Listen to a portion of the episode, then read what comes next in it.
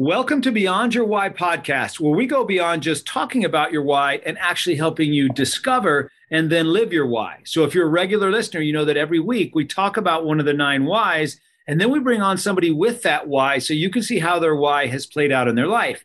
And so, today we are going to be talking about the why of better way. So, if this is your why, you are the ultimate innovator. You constantly seek better ways to do everything from the most mundane task of brushing your teeth to improving the rocket fuel that powers the space shuttle. You can't stop yourself. You take virtually anything and want to improve it, make it better, and share your improvements with the world. You invent things and take what has already been invented and improve that too. You constantly ask yourself questions What if we tried this differently? What if we did this another way? You contribute to the world with better processes, better systems, and operate under the motto often pleased, never satisfied. You are excellent at associating and taking from one industry or discipline and applying it to another, always with the aim of improving something. You generally operate with a high level of energy because, after all, that too is a better way. So, I've got a great guest for you today. His name is Keith Cupp. Now, having served in multiple high technology companies at almost every seat at the management table, building teams and cultures, Keith continues a life of service as president of Gravitas Impact Premium Coaches. For over a decade, he has been quietly conceiving and executing long term strategy, building great teams, and ensuring that our coaches are cared for, successful, and that we are all positively impacting the world while having fun. He is a talented communicator and proven leader who understands corporate culture, collaborative process, and how to assist organizations and their leadership to optimize the balance between people, performance, and profit. In his downtime, Keith discusses geopolitics, strategy, and worldviews with his children and strangers in the airport. He reads The Economist and National Geographic and makes a fantastic habanero deviled egg with bacon garnish. Keith, welcome to the podcast. Gary, thank you so much. I appreciate it. I'm humbled by the introduction. And by the way, the reason I've said it every seat on the table, I got fired from one and hired by the other. well, take us through your story. Take us back. Where did you grow up? Where did you go to school? Kind of take us on your journey to becoming the CEO of Gravitas Impact. Well, I was born and raised in uh, the Willamette Valley in Salem, Oregon, the son of a fireman and a farmer. And one story that comes to mind, Gary, is about John Tucker. So, my father, he was a great man. He's passed now, but he worked three jobs growing up and he was, you know, kind of a classic workaholic. So, I didn't see him much. So, I didn't believe in myself growing up, but I had a baseball coach when I was 13. I played Babe Ruth and uh, baseball, and John Tucker was my coach for three years. Gary, my first year, I went 0 for 13 at the plate, and I was the worst player on the team. But John pulled me aside near the end of the season and said, Keith, I think there's a better way for you to become a great player. And I believe in you, and I'm going to invest in you. And over the next two years, my 14 year old year, I hit like 250 and, you know, played a lot and uh, learned to play the outfield. And then by my last year, 15, I was starter hitting 400, leader on the team, went to the All Star tournament, and we lost the championship game in the state of Oregon in the seventh inning by three runs. But I attribute that to John Tucker, who believed in me and saw a better way for a young man to go. And so I'm grateful for John. Mm, love that. Great story. The power of a coach, right? Absolutely. And maybe that's why I do what I do. Maybe it's honoring John Tucker's legacy without even thinking about it. Mm, love it. Where'd you go to college? Yeah. So after high school in Salem, Oregon, I wandered around a little bit, but I ended up at Louisiana State University, Go Tigers, in Baton Rouge, Louisiana, where I met my wife and uh, went through school there. Had a you know very good run and uh, incredible experience in Baton Rouge, quite different than Salem, Oregon. But in '82, when I graduated, the economy fell and so i found myself as a honors graduate without a job and so i reflected a little bit and i said well what should i do so i got in touch with the united states navy the submarine program and I qualified and was recruited into that because of my science background and my grades and performance at LSU. And so I joined the United States Navy, went through two years of engineering uh, school, and found myself on the USS Enterprise, not a submarine, a carrier, in the San Francisco Bay Area for the next uh, three years, three and a half years of my life. And so then you were in the Navy for three and a half years and then got out right after that? Yeah, so total six and a half years, Six and a uh, half. four and a half active duty, two years of school, three years at sea, essentially. And just a side note on that, Gary, my father was on the Enterprise in World War II. And we were the last, before when dad passed, we're the last father son living legacy of mm. two generations of Enterprise. But after that, I got out because the Navy didn't want my better way, Gary. They had the Navy way. We say there's the right way, the wrong way, the Navy way. They weren't interested in the better way. So I didn't fit, but I had a good run, loved it, a lot of great history there. And then from there, I got out and went into business and started my business career in sales. And who was that with? Uh, that was a company called Raychem Corporation. And at the time, they were the number one best company to work for in the United States. So I got to go to the very top of the heap of public companies and had a good run with them for five years. And uh, my accounts were Boeing here in Seattle area, Freightliner Truck in Portland, and Hewlett Packard in Boise, Idaho. So great customers to work with. Learned a lot about great companies. So, how did you pick that company to work for? And then, what was the moment when you said, I got to get out of this? Well, you know, Gary, uh, in a younger year, I would attribute that company, a lot of it to ego. They were really a great company, there's no doubt. But I always wanted to be somewhere associated with number one. I don't think there's anything wrong with that. But in retrospect, there may have been a better company that I could have been a part of at the time with my career. But after working with Raychem for five years, I realized that a public company was a good place to be to get pedigree, brand, systems, and learning. But it was not where I could have the level of influence on the lives of the people that I would serve and lead. And so I knew I needed to go into a privately held company, something smaller that I could move up in and then put my fingerprints of service, I'll call business love, care for people, and results on. That was my better way. That was your better way. So you were there, couldn't put your stamp on it, said, okay, I got to do something different. Where did you go from there? Or what were you doing before you left there? Um, let's see. At Raychem, I was in sales essentially. So my engineering background, highly technical. And so some of the what we call the black programs at Boeing, the top secret secret programs, some of the uh, like the B 1 bomber, B 2 bomber, the V 22, some of the systems on those I helped the Boeing engineers with design. Okay. So now you say, I'm done with this. I got to go do something different. Where did your path take you next? Well, I went to a privately held company right in the Seattle area. So I was still living in Seattle. We were building our family. I can talk about that a little bit later and how Better Way impacts the family. but it was a privately held company, two owners. One was the general manager, and he was looking for a younger, I will say, aggressive, energetic salesperson to help build out their territory of five Western states. And so I joined Foster Chase and uh, joined a company called VoiceTel. We had another good run for five years, became uh, one of the top 50 companies, fast growth companies in Seattle, Puget Sound, which at that point in time was a pretty big deal because we had some, you know, big competitors in Puget Sound. But uh, enjoyed that run, sales manager, general manager to uh, ended up had the opportunity to run the company and then we sold it to a public company and had the opportunity to uh, shepherd that process.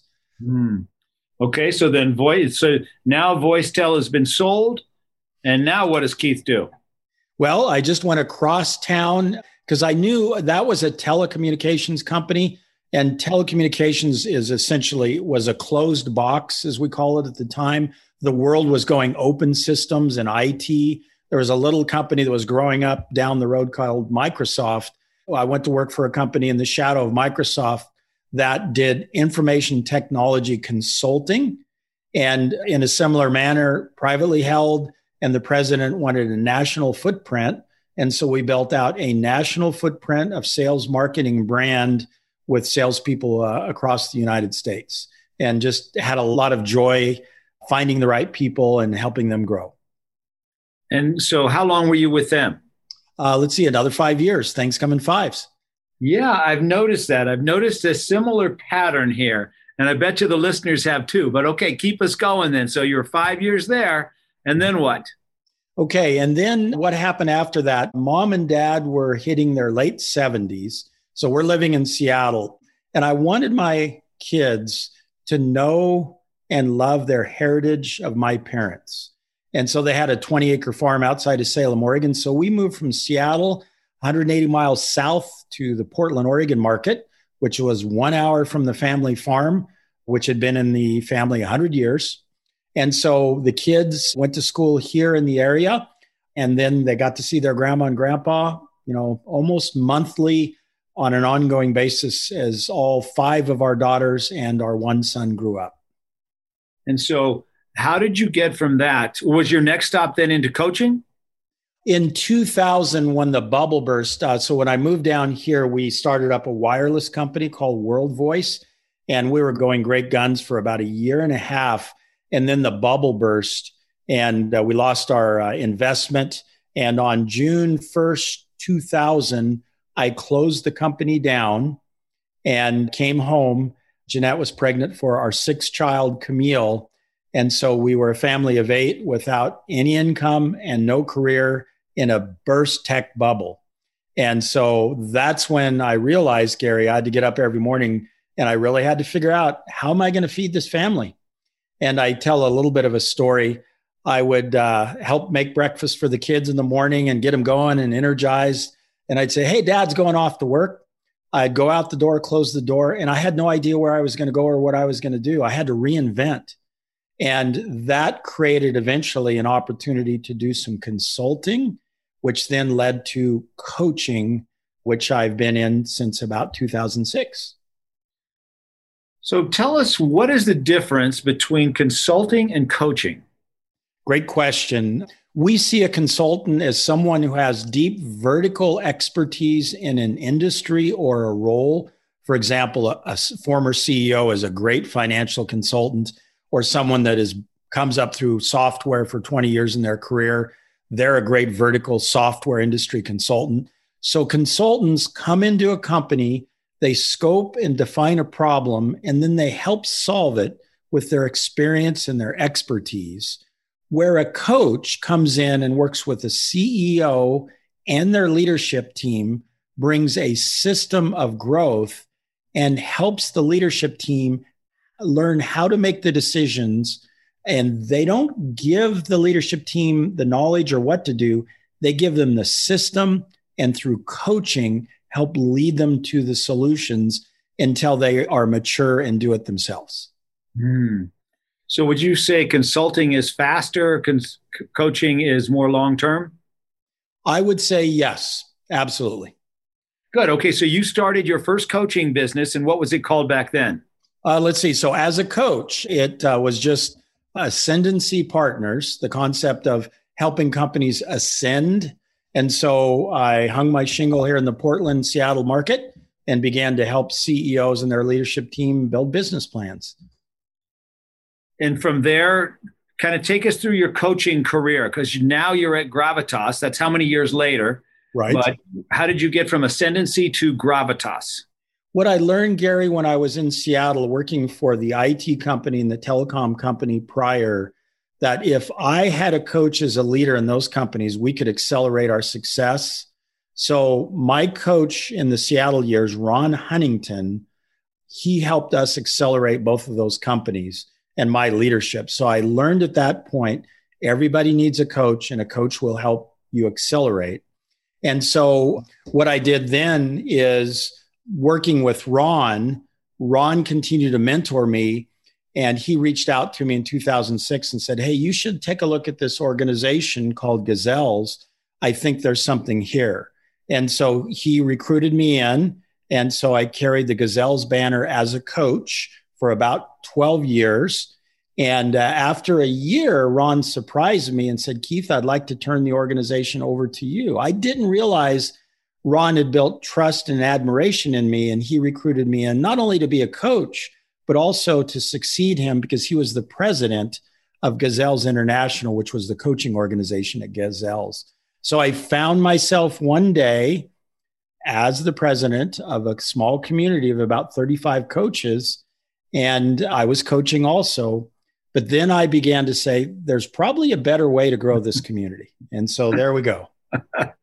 we don't sit still very much, do we? Us better way people. Well, that's what I love about you know working with you too, Gary. so it's interesting when I look at your and I bet you the listeners are seeing this as well because there's an interesting pattern. And it's very common for everybody with the why of better ways. We get in to something, we kind of figure out what the game is, and then we want to put our stamp on it in some way. We want to influence it in some way. If we can, we stay. If we can't, we leave and go do it somewhere else. Yeah. every five years, I heard you say, Well, I wanted to have some influence here and I couldn't. So I had to go. That's exactly right. I call it, I'm attracted to a mess. I love to help clean it up through and with people. And when it's looking clean enough, man, it gets boring. I got to go find another mess. now, that doesn't always apply to messes. If I may uh, share another story, yes, um, outside of business. So there's a local high school here in the Portland, Vancouver area, Vancouver, Washington. So they are a very intellectual school called Cedar Tree. It's a classical Christian school. And so they excel in the classroom. And each of our children, four of our children went to school there growing up. But it was interesting, Gary. I love the intellectual horsepower they had. They learned Latin and Spanish and Greek their senior year. But the concept of real world learning and how to become a leader, I saw as a gap there. And so I had the opportunity to go to the headmaster and the founder and say, can we create a trip to Mexico, Baja, take the students every two years and build homes for families who would otherwise never have a home? And they said, heck yeah. And the goal there, Gary, was we live in a pretty wealthy society.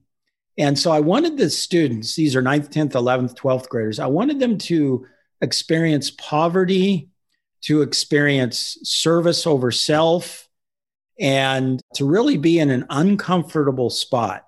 And so we created a relationship in Vicente Guerrero, Mexico, and the Baja. And for the last 15 years, every two years, we take students down there, anywhere from 15 to 30. And Gary, we thought that uh, we go down there, the students say, Man, I can't wait to serve someone. But when we cross the border in Tijuana, we stop at the In N Out Burger. That's where we celebrate back on American soil. They say, Man, we were really served. They taught us. Wow. And so that's an example of a better way for a student to learn about life and leadership. And I'm so grateful for the opportunity to having started that. But I haven't left that in five years. You're going to stay with that one. That's right. For as long as they will allow me to be involved in one way or another, I'll keep hanging around. So tell the listeners what is Gravitas Impact? Mm-hmm. Why did you name it Gravitas Impact? Mm-hmm. And why did you even start it? Yeah, so great question. So, as Gazelles International, as we grew it up from Ron, who led it for about five or six years, from no coaches in 2003 to uh, about 35 committed coaches in 2007 ish. And then I had the baton to take it to 250 coaches worldwide, six continents. It was a great journey to learn about other cultures and people. And then in 2018, we split from Gazelles. It was rather adverse, to be authentic. It was painful, but that's when I started Gravitas.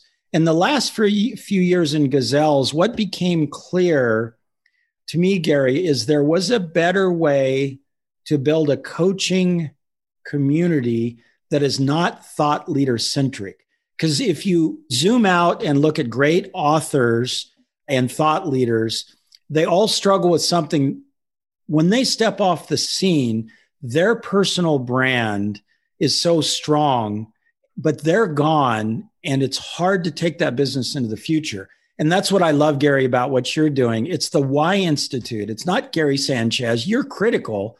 And so I saw the better way to build Gravitas as a community whose strategy is coach at the center, not the thought leader author. And so I'm relatively unknown out there in thought leader circles, and I'm absolutely great with that.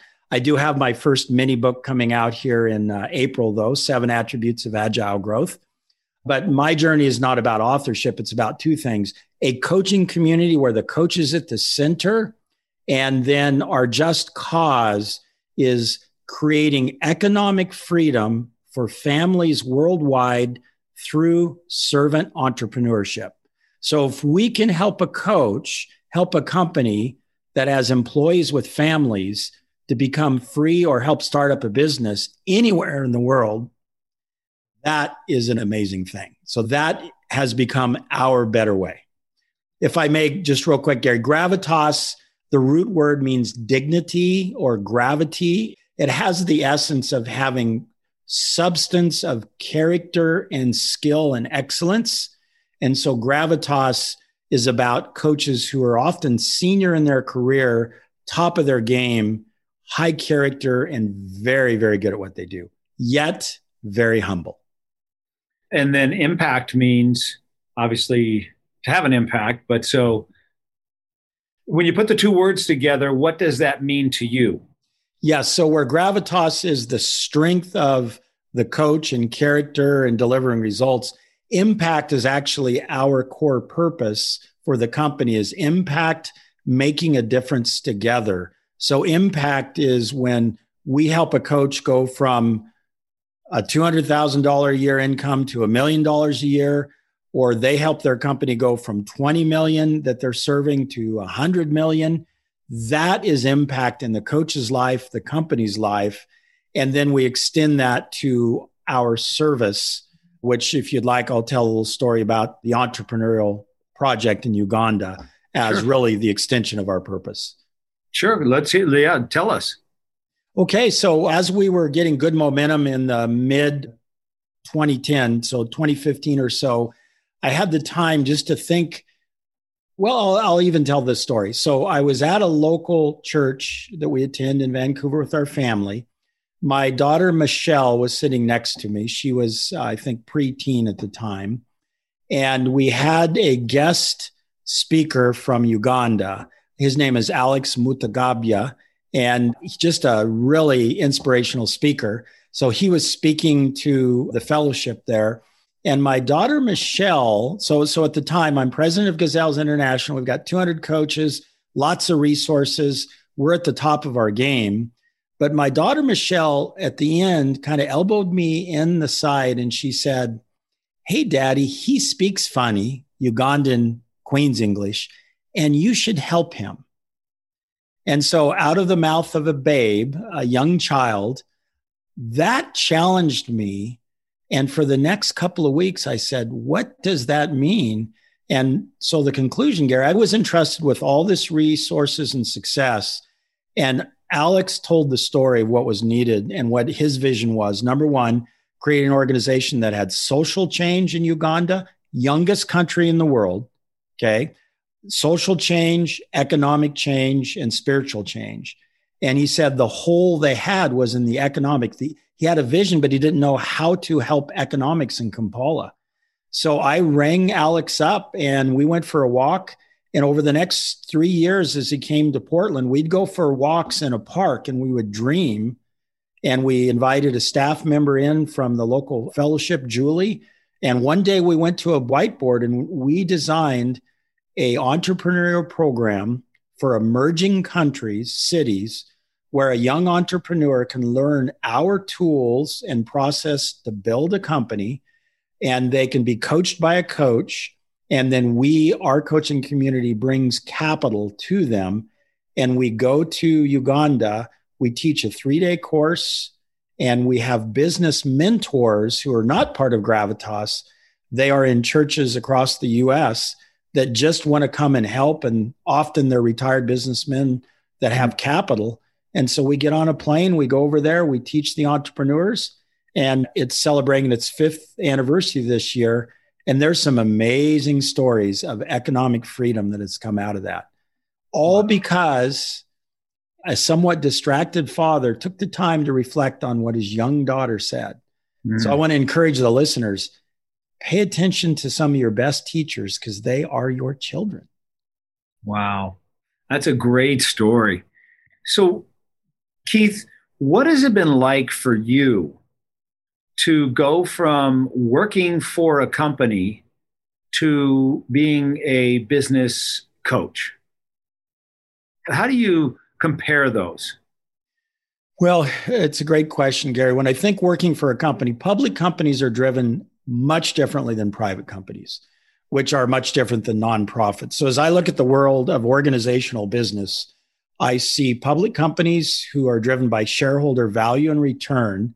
And so they are less focused on culture and more on results. But there are some great cultures out there in public companies. And as a leader, you're more of a piece of the system apart as opposed to really creating change. Nonprofits, of course, are highly, highly purpose driven, but they can benefit from more systematic process of growth and so on. And we actually help many nonprofits.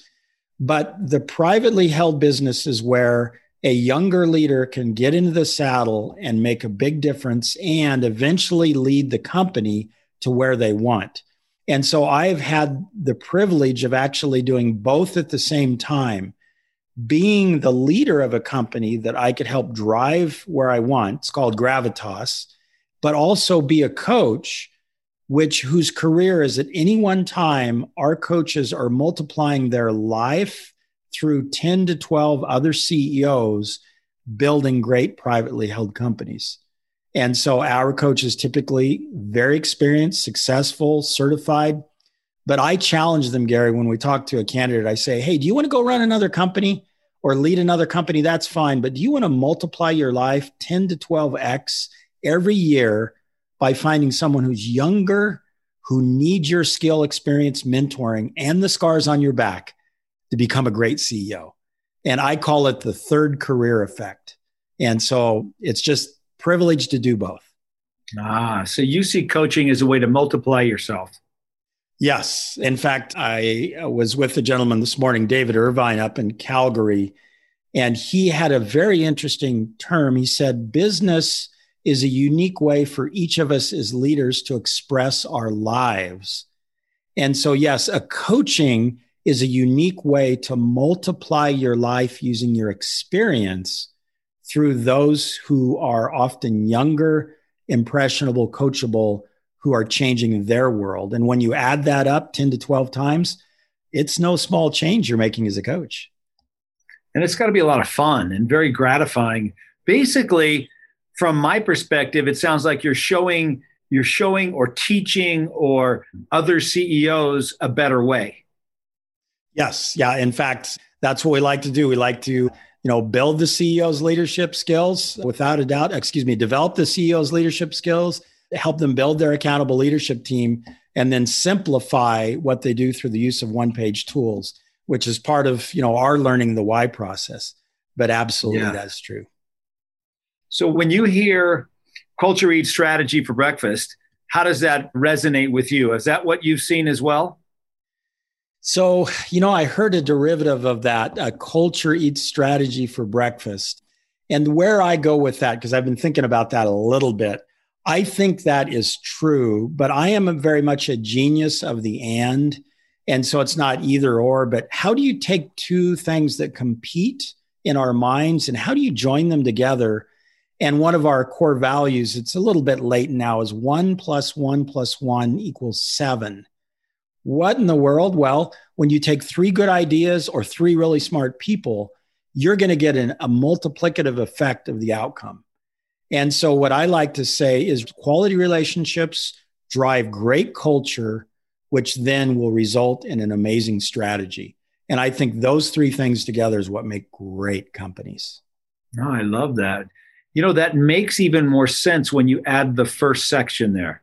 mm-hmm. quality relationships because I don't think we think about it that way. I mean, I don't know that I do. And when you said that, it kind of almost hit me in the face, making me think, huh, how can I have better relationships with my team so that we have the right culture, so that we can use that to build the right strategy to get the right result?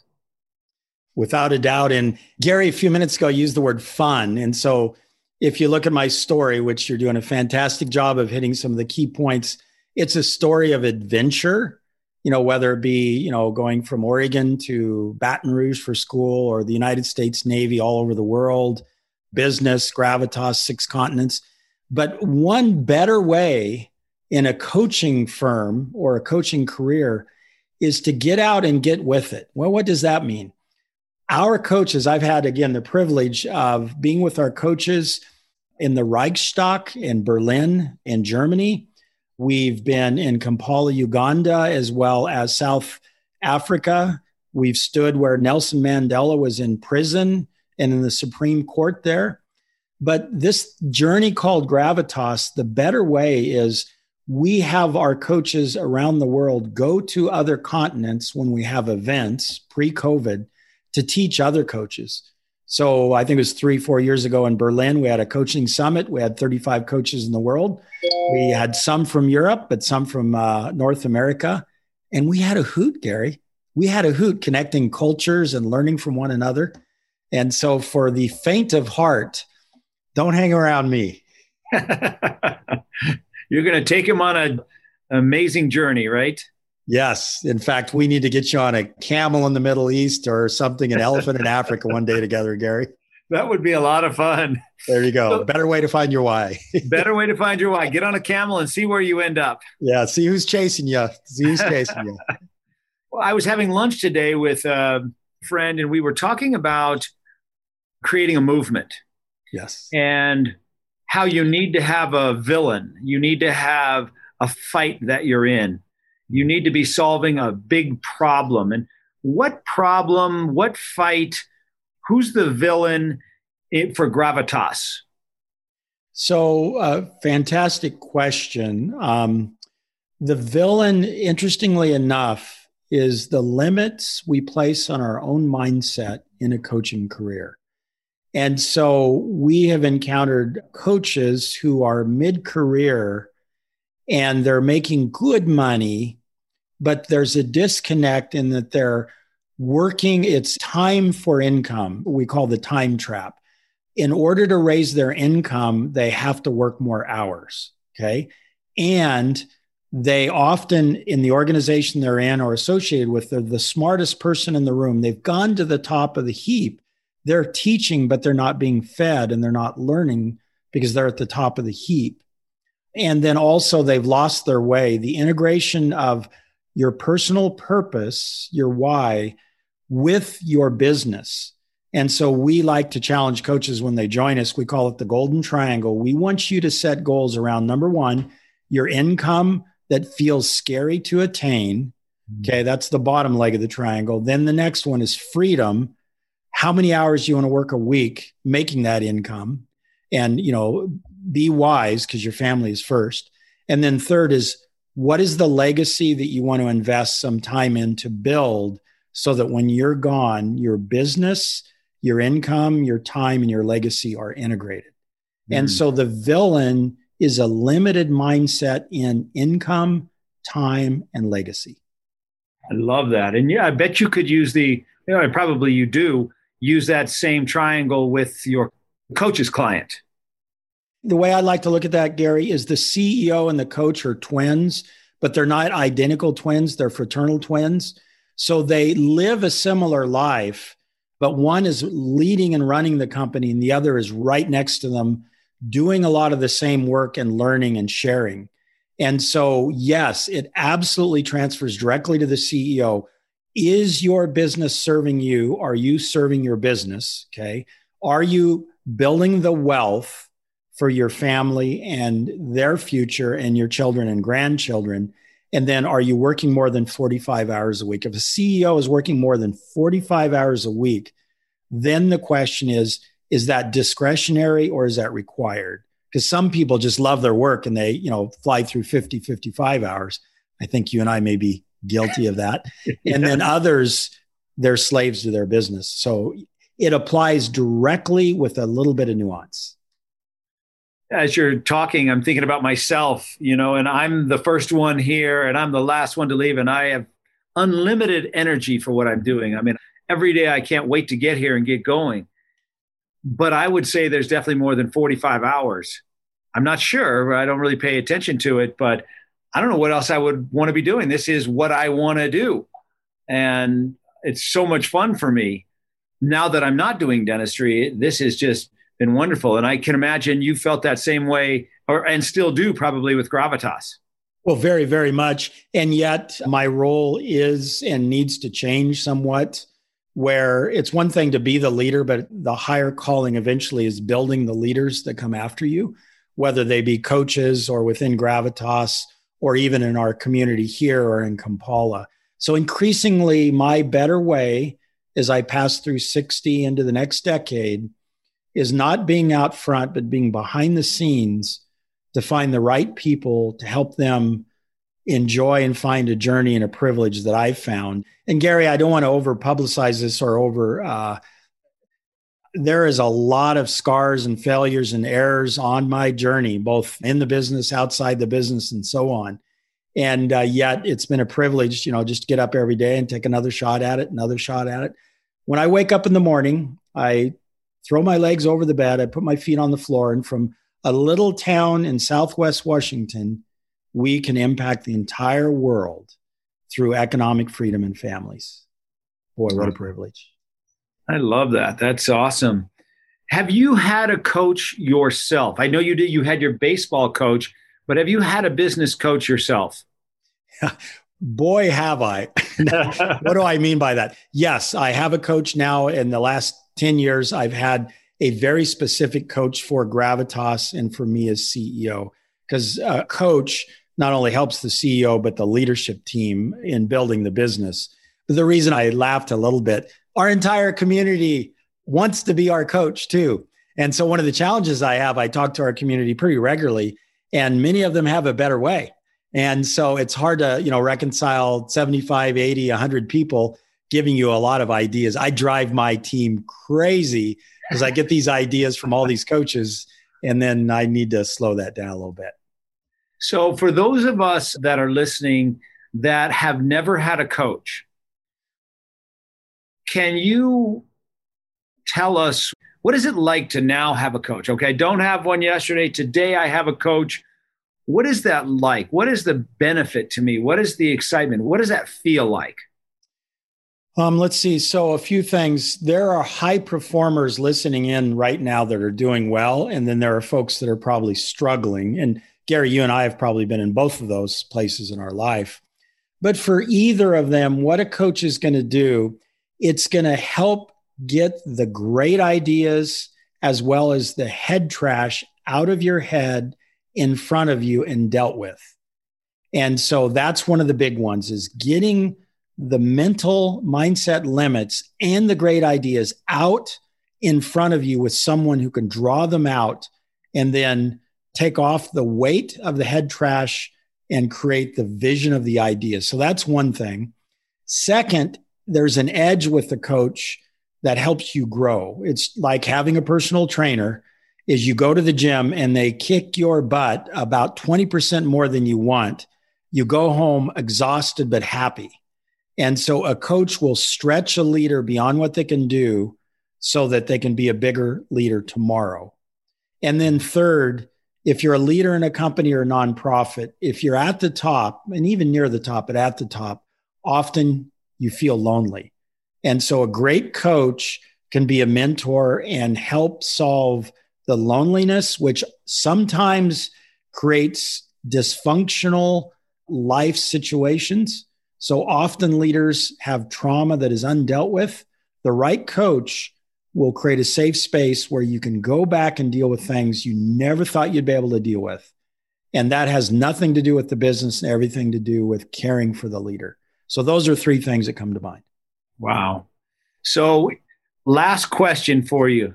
Keith, what is the best piece of advice that you've ever given or been given? Boy, I tell you, oh, that's a tough one. I'm going to have to just grab with what comes to mind because there's much. But I think the one that comes to mind is always think long term and never lose your vision. Mm. And so, having led a family and a company through two major recessions, 2000, 2008, always keeping your eye on the horizon of the vision and never losing that and staying true to that is so very, very important. Mm. I know I'm supposed to let you go after I just said last question, but I have another last, last question that just popped into my head as I was listening to you answer the last question. But some things I know about you and have experienced with you is that you are a very deep thinker and you have rituals and you have ways about you that don't necessarily show how busy you really are because you are very busy. You got a lot of stuff going on, mm-hmm. but it never feels that way with you or around you. Even just what you told me about your house. Mm-hmm. When you left your house that you just moved out of and moved into another house, mm-hmm. and the process you went through in letting your house go, mm-hmm. wasn't the sign to me of somebody who's too busy to experience life. Mm-hmm. How have you been able to do that? Yeah, boy, again, fantastic questions. I want to reference a book called The Power of Moments by Chip and Dan Heath as I share this. And so, for some reason, I feel I've been gifted with the desire to create powerful moments in life that are memorable, emotional, and inspire people to do something great, to mm-hmm. find their better way. And I don't know why I have that, but that's part of my journey. I will share one that's an example of this, which is really important to me. So, my father, who served in the Navy also in World War II on the USS Enterprise, I mentioned, he, um, two and a half years ago, was struck and killed out in front of our farmhouse outside of Salem, Oregon. So, we lost dad in a moment. And so I made the commitment to my family that I would bury his ashes at sea. But I had a good friend, my mentor, Ron Huntington, I mentioned earlier. He called me after dad passed and said, Keith, we're going to go to Iwo Jima because your dad served in the Navy at Iwo Jima in World War II. And we're going to say goodbye to your dad right. And so COVID put a year's breaks on this, but next October, it looks like now, we're going to fly to Honolulu and then Iwo Jima, and I'll have my dad's ashes. We'll climb up Mount Suribachi, and I'll look out over the Pacific where years ago a war was going on, and a 17 year old man named Ted Cupp was giving his all for freedom. And I'll be able to open the urn and spread dad's ashes in the wind. And that moment will be the closure of dad's tragic passing, but also it's a moment that I want my children and others to pay attention to. And what I mean by that, Gary, for the listeners, what is a powerful moment that you could create and communicate your legacy around with those who matter most to you? Read the book, Power of Moments. Go create that powerful moment because it will never be lost to history. It will be in the hearts of those you leave it with. Wow. I love that, Keith. Now, if there's somebody listening to this that is looking for a coach, a business coach to work with, or they're wanting to know more about Gravitas Impact and join your tribe, I know you've got what 85 coaches or so that are with you. How should they best get a hold of you? Best thing to do, um, you know, I'm a people person. Just send me an email, Keith K E I T H at Gravitas Impact com. And that's good enough. And I'll take it from there and get you to the right team member, or I might lean in and give you a call anyway, and we'll get to know each other. Awesome. Keith, thank you so much for taking the time to be here. I know you're busy, and I'm glad we got to catch up on your story because now I know even more about you. So thank you for sharing all of that with us. Okay, Gary, it's an honor to be with you and your audience. Thank you. Have a great day. Okay, bye bye. So it's time for our new segment, which is Guess the Why. And so I wanted to use this time. So we pick somebody famous, and this time let's pick the Dalai Lama. Think about the Dalai Lama. And what do you think his why is? Now, this is an interesting one because when I speak at big events around the world, I teach the audience the nine whys, and then I put famous people up on the screen and I have them text in what they think that person's why is. And so then I get to poll the audience on this. And so the Dalai Lama is one that I use. And so most people think that the Dalai Lama's why is trust, to create relationships based upon trust, to be that trusted source. Second most that comes in is contribute. But then actually, third most is challenge, believe it or not, thinking differently and challenging the way things are done.